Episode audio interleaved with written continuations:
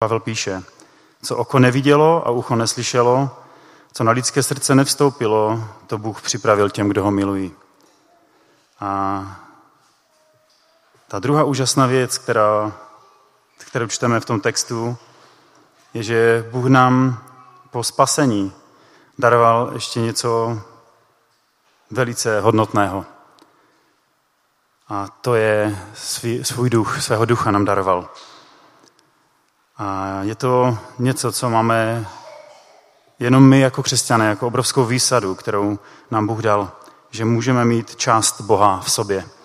Když přijímáme Pána Ježíši do svého srdce, tak Bůh sám nám dává část svého ducha. Bůh nám dává svého ducha, abychom ho, abychom Boha mohli skrze jeho ducha poznávat. Protože tady jsme četli, že nikdo nezná Boha než duch. Duch Boží je ten, který zkoumá hlubiny Boží a zná je. Duch Boží je ten, který zná Boha a který nám ho chce zjevovat. A tak eh, každý tento text je takovou, takovým povzbuzením, takovou zachentom, nemůžu si vzpomenout na to eh, české slovo, které by tomu nějak odpovídalo, pozváním k tomu úžasnému vztahu s Bohem. Bůh nám říká, takový život si ještě nezažil. Když ho budeš žít se mnou, tak tě budou překvapovat. Budu ti zjevovat věci, které jsi v životě neviděl. Budeš moci prožívat to, co bys normálně jinak neprožil. A tak bych vám moc přál, abychom každý jeden den se ptali Ducha Svatého. Duchu Svatý, co máš dneska pro mě připravené? Co chceš, abych dělal? Abychom počítali s Božím duchem na každý jeden den, abychom ho prosili, aby nás vedl, aby nám dával moudrost, jak se máme rozhodovat každý jeden den v těch maličkostech, které musíme řešit v práci, v rodině, kdekoliv jinde, ve škole. A Bůh je tím, který nám v tom všem chce ukazovat směr, chce nám dávat moudrost, jak máme žít, aby náš život byl oslavou jeho samotného. Tak vás chci pozvat i teďka k modlitbě, abychom mohli děkovat za to, že on nám daroval tak moc, že nám dal spasení, že nám otevřel oči, abychom mohli poznat svůj hřích, abychom mohli poznat, že máme v životě problém, na který on zná odpověď, na který on zná řešení. A to druhé, co nám Bůh daroval, je, že nám dal část sebe, část svého ducha, abychom mohli Boha poznávat. Ale je jenom na nás, zda to budeme dělat. Bůh nás nedonutí, abychom si na něho udělali čas. Bůh nás netlačí do ničeho a máme v tom svobodnou volbu, jestli ho budeme hledat, nebo ne. A pokud ho budeme hledat, tak věřím, že skutečně budeme zakoušet to, co tady Apoštol Pavel píše, co oko nevidělo a co ucho neslyšelo, co na lidské srdce nevstoupilo, to Bůh připravil těm, kdo ho milují. A tak vám přeji, abychom toto mohli zakoušet. Abychom skutečně mohli zakoušet to vedení Duchem Svatým.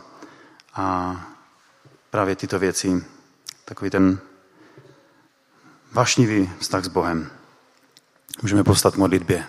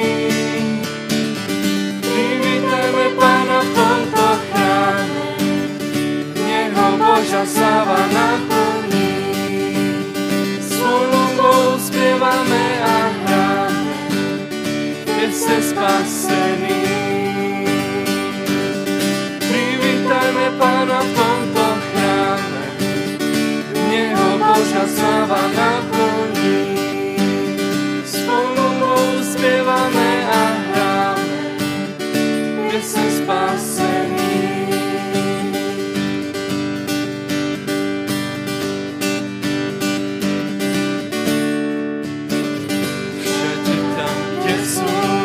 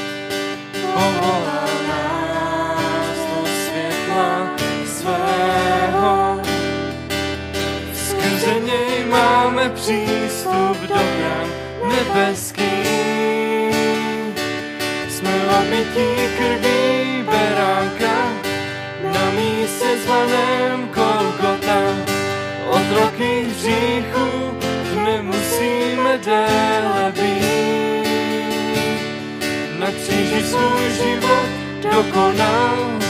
Třetího dne však smrtvý stál, otroky hříchu nemusíme dále být.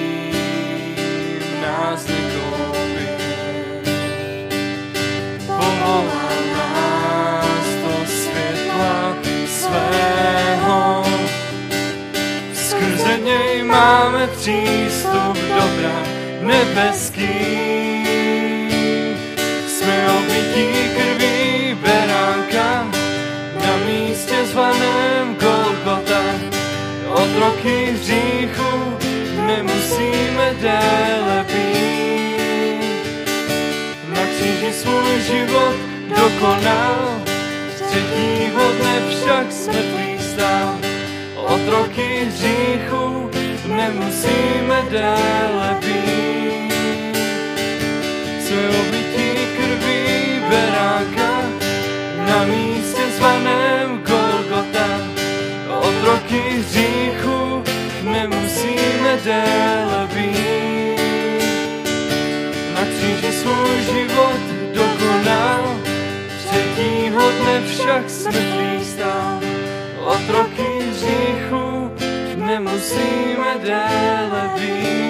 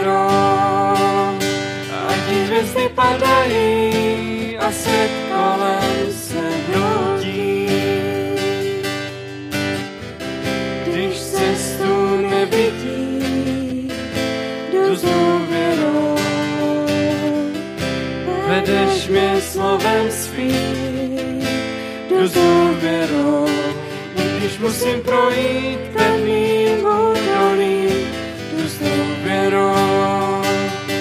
Vím, že zase postavíš mě pevně na své skále.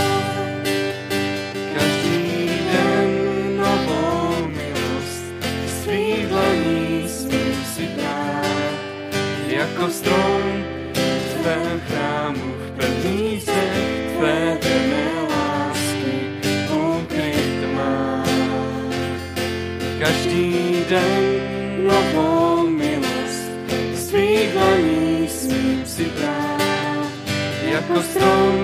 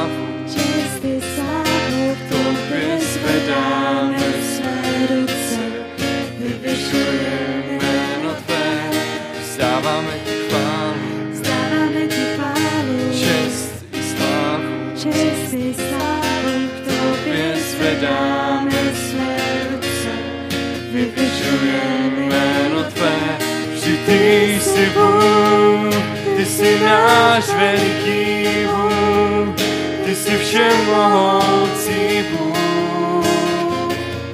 Všechno můžeš, Ty jsi Bůh, jsi veliký, veliký a nádherný, není žádný jako Ty. Není žádný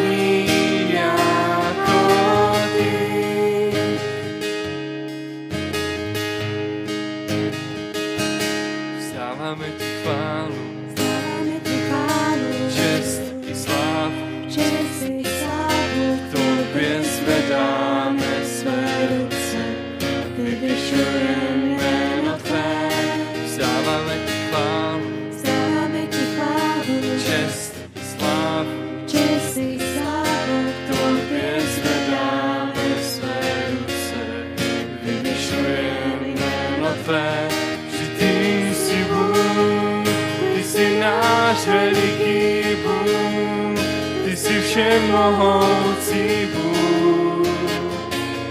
Všechno můžeš, ty jsi Bůh, jsi veliký, veliký a nádherný, není žádný jako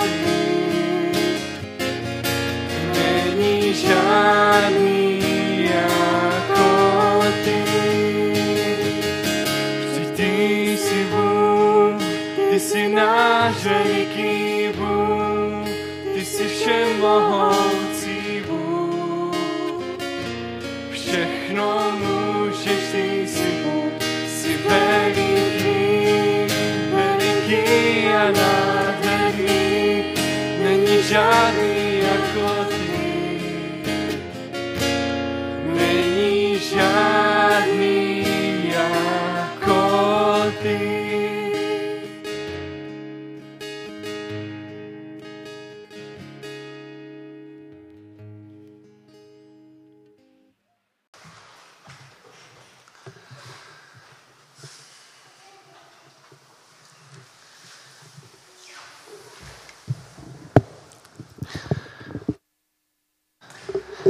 Přeji všem dobré ráno, milí bratři a sestry, milí přátelé. Když Samuel četl ten úvodní text z listu korinským, tak jsem si uvědomil, že vaše oko bylo nachystané vidět tady na tomto místě Ženiu Fursova. Vaše ucho bylo naladěné na modulaci jeho líbozvučného, ale také rozhodného hlasu. A teď tady stojím já.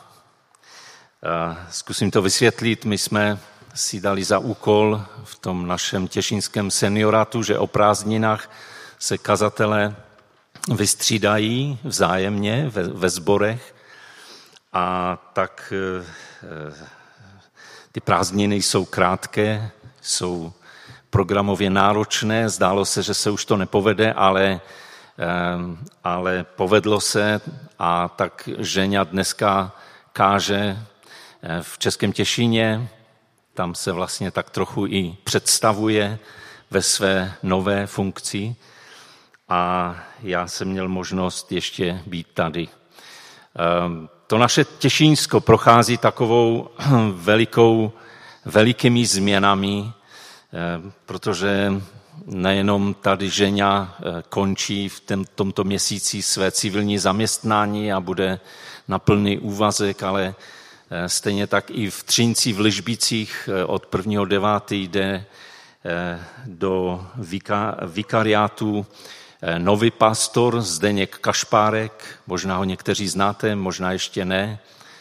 A stejně tak já od 1.9 kdy se loučím ve sboru v Českém Těšíně, budu se stěhovat do, do Hrádku a tak toho 8.9. Bude, budu ustanovovat do vikariátu Zdeňka Kašpárka v Ližbících.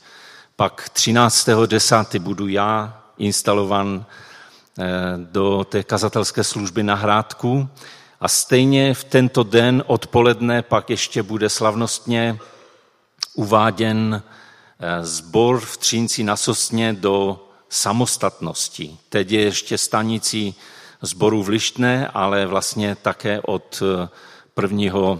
září už oficiálně bude samostatný sbor a David Novak přijede toho 13.10., aby se ujal této služby, která není každou nedělí, ale která je důležitá pro tyto sbory. Takže mnoho změn a mnoho důvodů k tomu, aby, abychom se jako boží děti modlili a přimlouvali, aby každý tento služebník eh, na tom novém místě, aby mohl eh, tak hodně spolehat na, na pánu, mohl hodně spolehat na vedení Ducha Svatého, aby už to, co potřebujeme porozumět, potřebujeme eh, eh, měnit ve svém životě, aby, aby si pán mohl ty svoje služebníky používat. Dnešní to moje kázání bych tak nějak chtěl spojit eh, s dobou, ve které se nacházíme a také i s tím prázdninovým obdobím, které je tak trochu svobodnější, zejména pro děti. Už nemusí stávat tak pravidelně jako, jako přes ten školní rok. Nemusí chodit spát včas. A můžou vlastně se věnovat tomu, co je baví a tak Myslím, že oceňujete tu svobodu, kterou vám rodiče dávají, alespoň o, o tom, v tom prázdninovém období. Um, srpen, zejména pro nás pamětníky, je také eh, významný i v tom, toho 21. srpna si vždy bude Česká republika mm, připomínat to eh, nezdařené, nepovedené Eh, získat určitou svobodu a určité právo na sebe určení. Je už to 51 let, kdy vlastně cizí vojska nám nastolili nějaký eh, režim, nějaký způsob, který nás uvrhl do určité nesvobody. A za tři měsíce si budeme připomínat 30 eh, let, jak jsme konečně získali svobodu.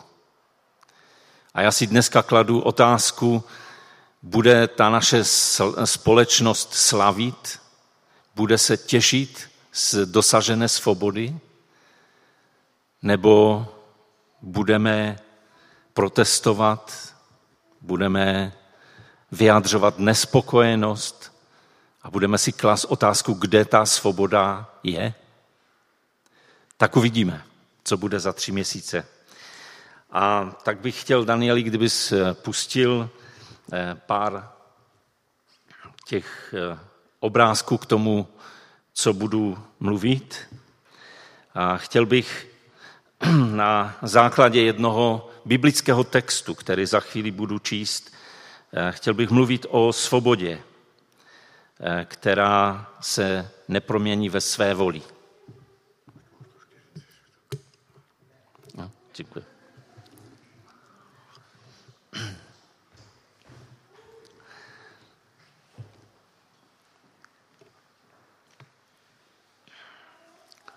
A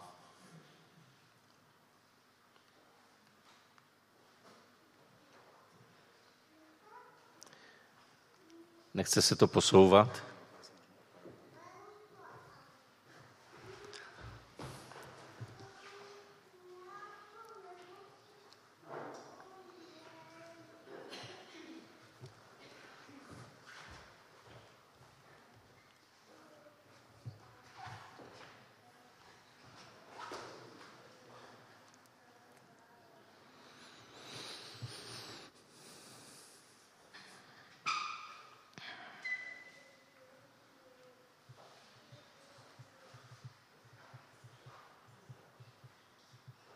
To může Daniel i posouvat. Jo, dobře.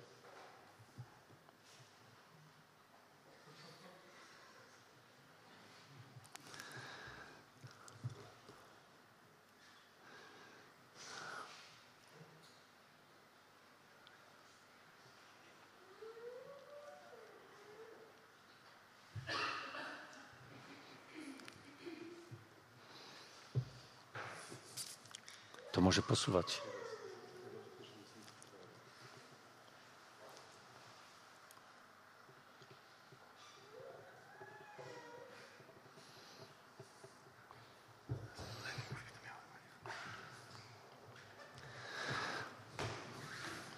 Děkuji. Eh, v listu Galackým v páté kapitole Apoštol Pavel eh, napsal, ano, bratři, byli jste povoláni ke svobodě. Tu svobodu ovšem nemějte za zámínku pro svou tělesnost, ale raději si navzájem v lásce pomáhejte. Celý zákon je totiž obsažen v jediné větě. Miluj svého bližního jako sám sebe. Zní to po dvou tisících letech eh, ta výzva poštola Pavla srozumitelně? Je nám to blízké? Je to něco, co by pozvedlo naši společnost, dokonce i naše sbory, kdyby, kdyby toto bylo takové nějaké silné moto, které bychom prožívali, které bychom žili, kterým bychom žili každý den. E, nějaký jiný český překladatel tohoto textu ujal to do takových slov. Bůh vás povolal ke svobodě. Nezneužívejte ji však k prosazování vlastních zájmů. Naopak, v lásce si navzájem pomáhejte. Vždyť celý zákon se dá shrnout do jediné věty. Měj rád svého bližního jako sám sebe. Společnost, která nás obklopuje, má na nás větší vliv, než si vůbec představujeme nebo než, než připouštíme. Eh, jak jsem zmínil, budeme letos slavit těch 30 let eh, svobody od komunistické diktatury. A po těch třech desítkách let té svobody si eh, můžeme uvědomovat, že svobodu nejen můžeme získat, ale můžeme ji také velmi rychle eh, ztratit. Prezident, ten první po sametové revoluci, eh, dal amnestii mnoha, mnoha vězňům. Eh, někde jsem se dočetl, že z těch 31 tisíc vězňů, kteří tehdy byli zavřeni, tak pustil na svobodu 23 tisíc. Úžasná příležitost pro tolik, tolik lidí.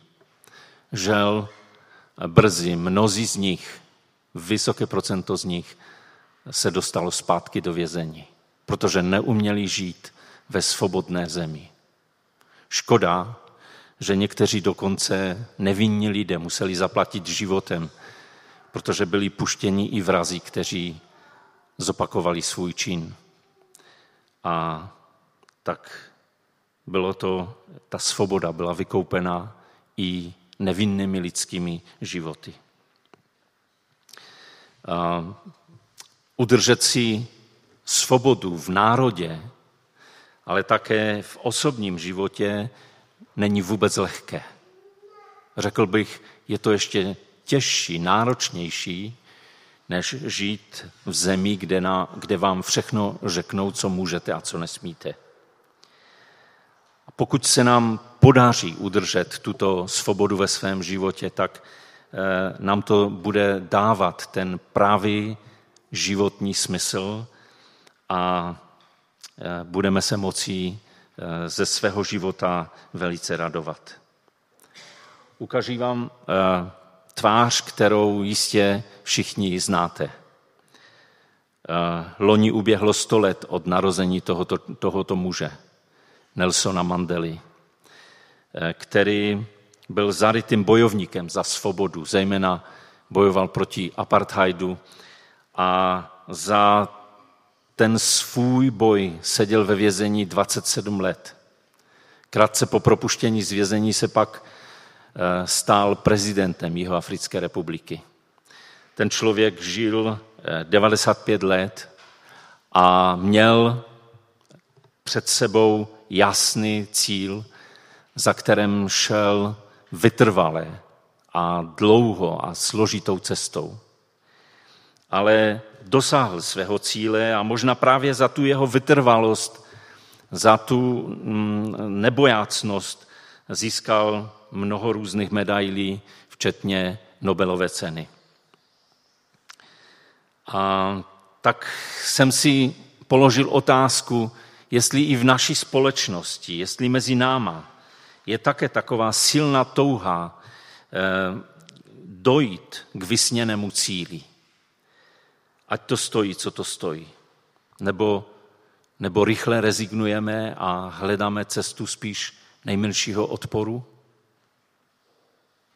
Když čteme listy Apoštola Pavla, tak vidíme, že i on byl takovým bojovníkem.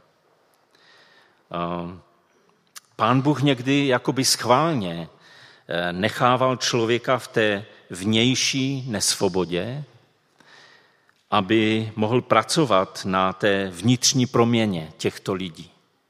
Jen si vzpomeňme na příběh toho starozákonního Josefa. Nejenom, že pán Bůh dovolil, aby byl prodán do otroctví, nakonec seděl ve vězení dlouhá léta.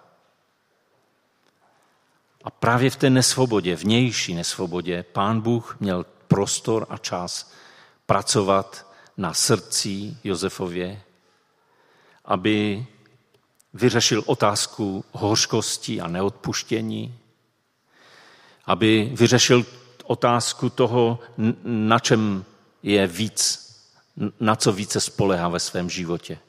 Na úspěchu, na obdarování, které má, nebo na Pánu Bohu? Co ho naplňuje skutečnou radostí? Okolnosti, které kolem něj se tvoří, nebo přítomnost Boží v jeho životě? To byly důležité otázky, které Josef řešil a vzal to za správný konec. Můžeme podobně vidět i Davida, který z jedné strany byl prorokem pomazan na krále. A vlastně pán Bůh mu skrze tohoto proroka mu řekl, před tebou je skvělá budoucnost. Budeš králem. Ale zase několik desítek let prožívá obrovskou nesvobodu kvůli závistí a zlostí krále Saula.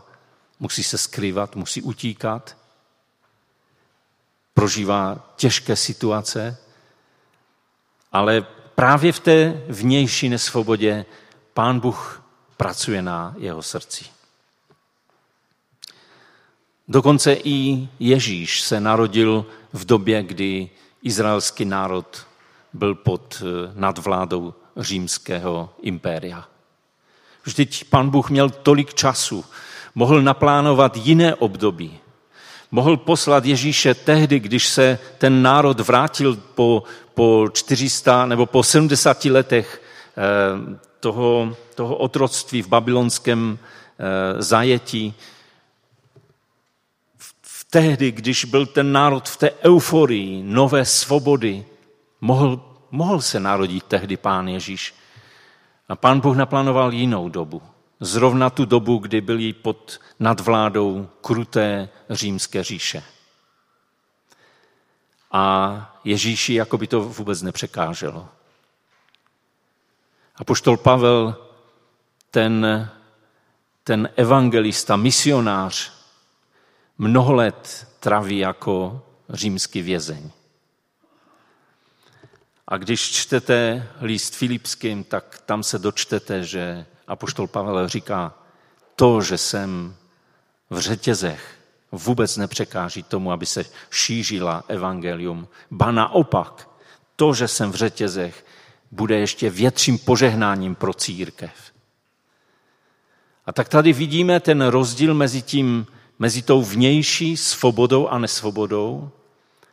A budeme se teď dívat i na to, co znamená ta vnitřní, vnitřní nesvoboda protože ta se mnohem hůře identifikuje v našich životech. Jsme velmi citliví na to, jestli nám někdo dává prostor, anebo nás někdo tak nějak vymezuje, skoro zotročuje. To nás hrozně bolí. To může být ve sousedských stazích, to může být i v církvi, to může být i mezi, mezi státy. Ale e, ta vnitřní vnitřní svoboda nebo nesvoboda? Myslím si, že jsme si my dospělí mnohokrát uvědomili, kolik v té svobodě, která nám byla darována, přišlo právě té závislosti na různých negativních věcech do života, zejména mladé generace.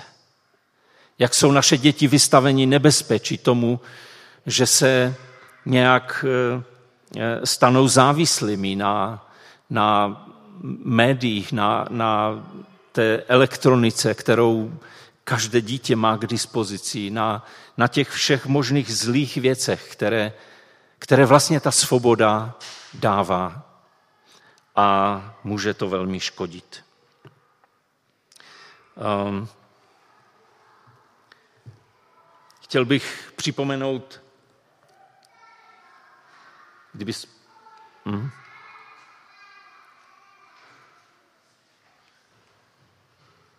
Chci ještě vrátit o jeden snímek zpátky.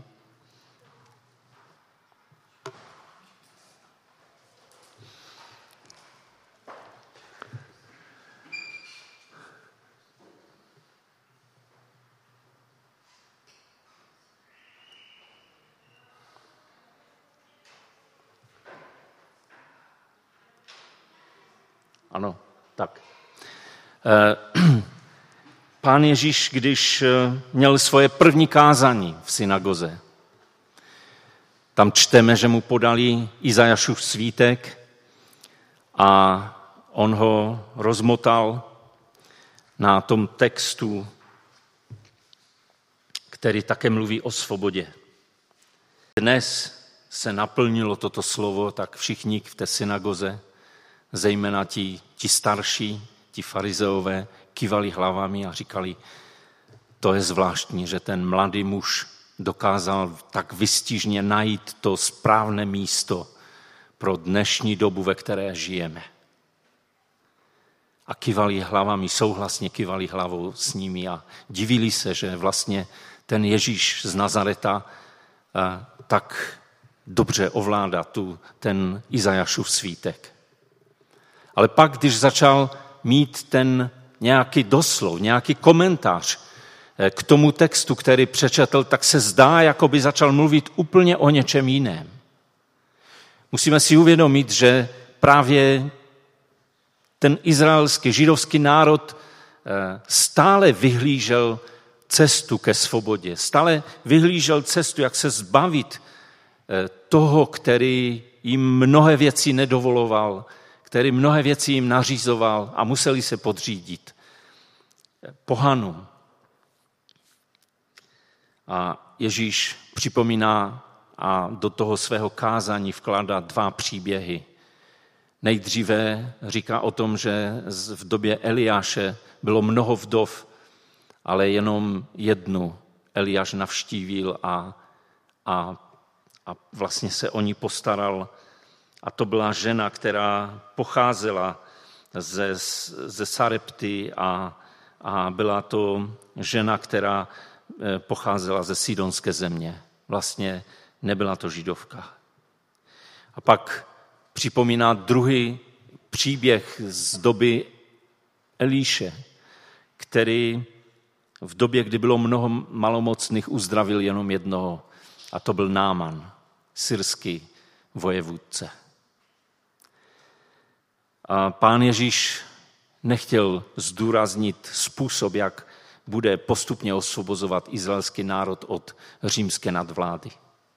Pán Ježíš chtěl říct o tom milostivém létu, že ta skutečná svoboda začíná tam někde uvnitř toho člověka.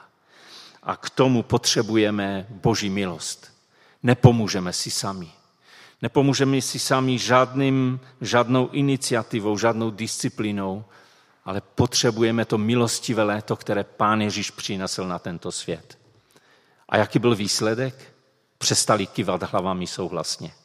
Začali protestovat. Vytlačili Ježíše ze synagogy a pak ho chtěli uvrhnout, zvrhnout vlastně ze sraze. A prakticky dneska bychom řekli, byl to pokus o vraždu. Kazatele, který měl své první kázání, mezi svým národem. A projev nesvobody. Ježíš se dotýká něčeho, co oni vůbec nevnímali, co, co bylo proti, proti ním. A tak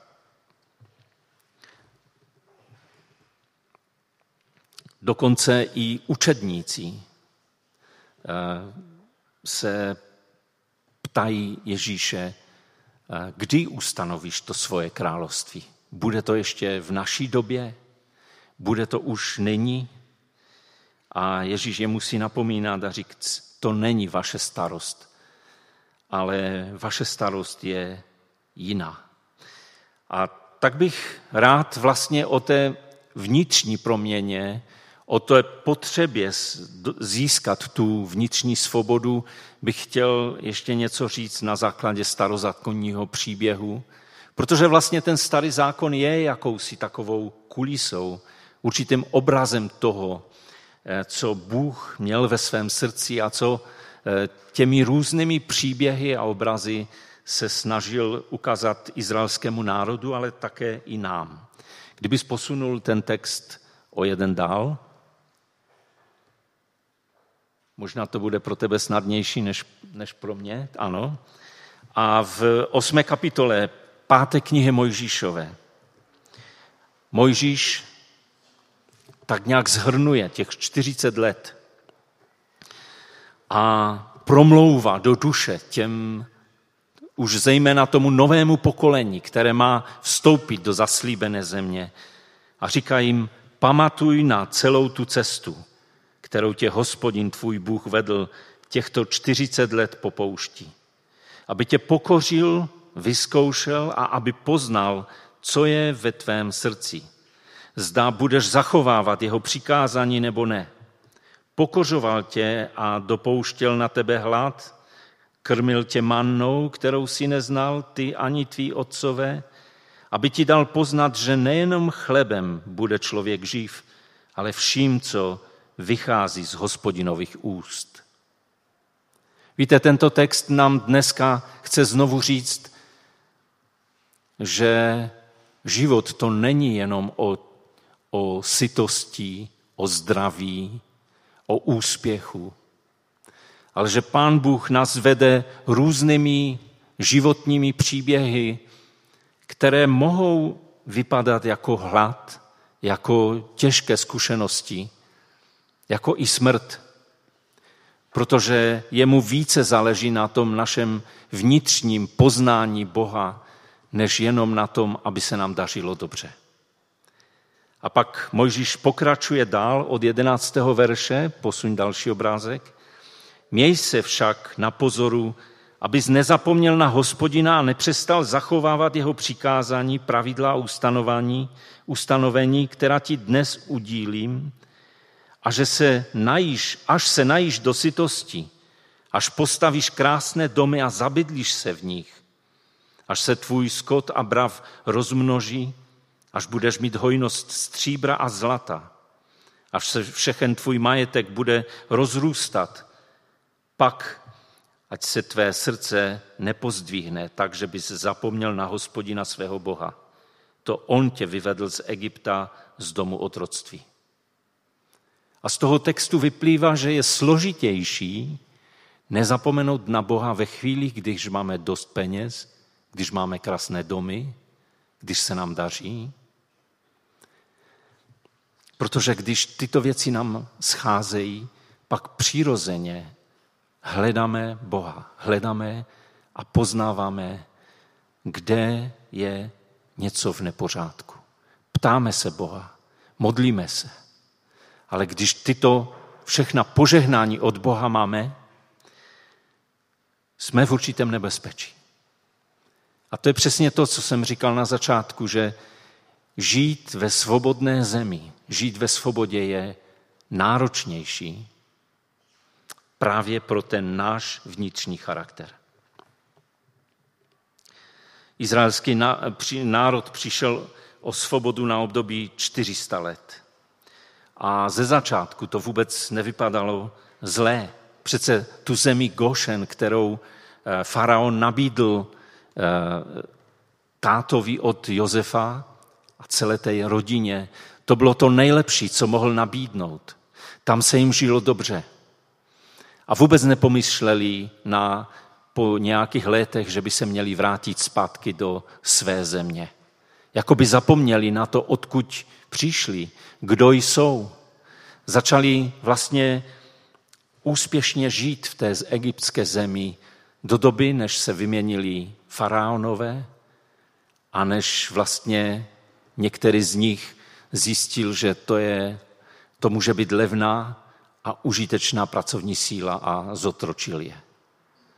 A pak, když už byli, v, byli jako otroci, už neměli sílu, neměli možnost, i když toužili se vrátit zpátky, neměli tu možnost se vrátit. A museli volat k Bohu a prosit. A prosili několik stovek let. Víte, to je obraz i toho dnešního našeho lidského života, kdy i když známe Boží slovo, známe principy Boží, ale zdá se nám, že přece, přece ten obrazně řečeno Egypt není tak zlý. Žije se v něm dobře. Užíváme si. Máme všeho dost. A je to takové to postupné zotročování, postupná závislost, která když se pak už projeví navenek, mnohdy pro tyto lidi je těžké, už nemají sílu se vrátit. Chtěli by, ale neví jak. Chtěli by se osvobodit od té závislosti, do které se dostali, ale už to neumí. Už nemají sílu. Někdy prosí, chtěli byste jim pomoct, chtěli byste říct, vždyť říkáte, ty to je jednoduché. Není to jednoduché.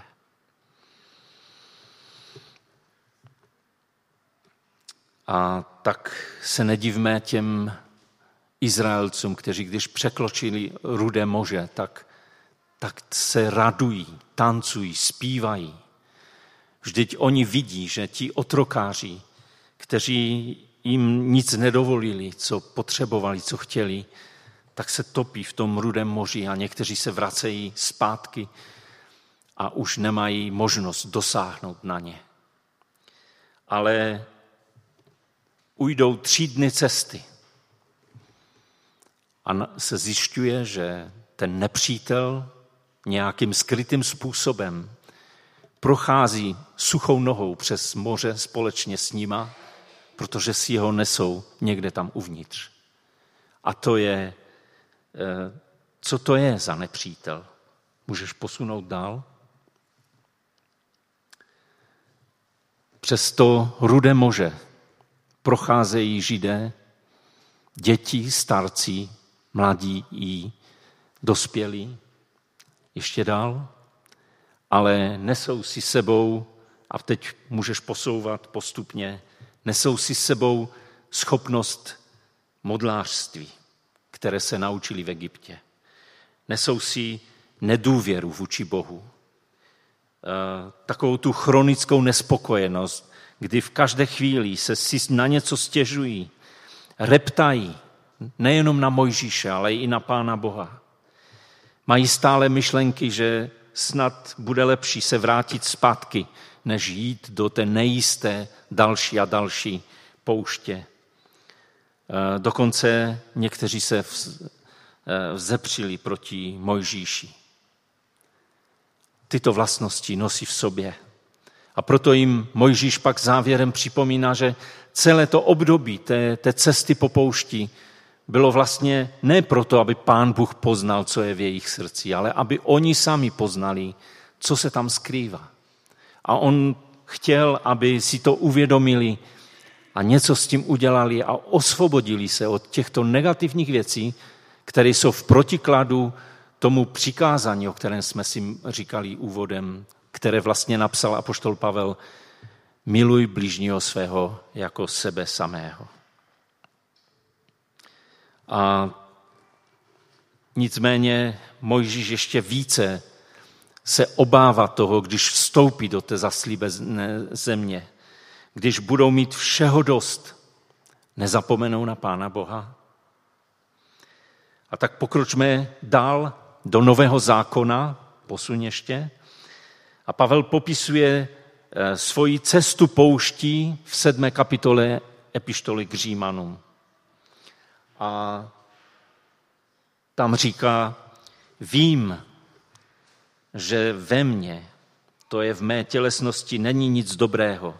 Chtít dobro to umím, ale konat je už ne. Nekonám totiž dobro, které chci, ale zlo, které nechci. Jak ubohý jsem člověk. Kdo mě vysvobodí z tohoto smrtelného těla? Um, Apoštol Pavel je ten upřímný křesťan, který nezakrývá ten zápas o tu vnitřní svobodu, ke které se chce dostat, ale zjišťuje, že ta cesta není jednoduchá. Eh, jeden člověk říkal, že snažit se být lepším nebo jiným člověkem, než ve skutečnosti jsem, je jako byste tlačili vodu do kopce. Můžete to udělat, ale pokaždé ona bude mít snahu se vrátit zpátky. Pavel ve svém svědectví eh, hledá tu cestu a zveřejňuje to a říká, jestliže ten zápas vedu já, tak určitě ho vedou i ti ostatní. A musíme najít nějak tu cestu k tomu, jak se dostat ke skutečné svobodě. Zkouší to disciplínou, zkouší to studiem, zkouší to tím, že eh, se odvolává na mnohé pozitivní věci ve svém životě, ale nedaří se mu. Až pak, a je to další obrázek, v osmé kapitole začátkem říká, není žádné odsouzení pro ty, kdo jsou v Ježíši Kristu. Zákon ducha života v Kristu Ježíši tě osvobodil od zákona hříchu a smrti. Čili být svobodným, to neznamená, že jsem nezávislý člověk, už mě nikdo neomezuje. Být svobodným znamená být v Pánu Ježíši Kristu. Dovolit mu, aby on řídil můj život. Protože ta síla Ducha Svatého je mocnější a vlastně jediná síla, která překoná tu naši přirozenost, která jak voda vždycky půjde z kopce, ale nikdy ne do kopce.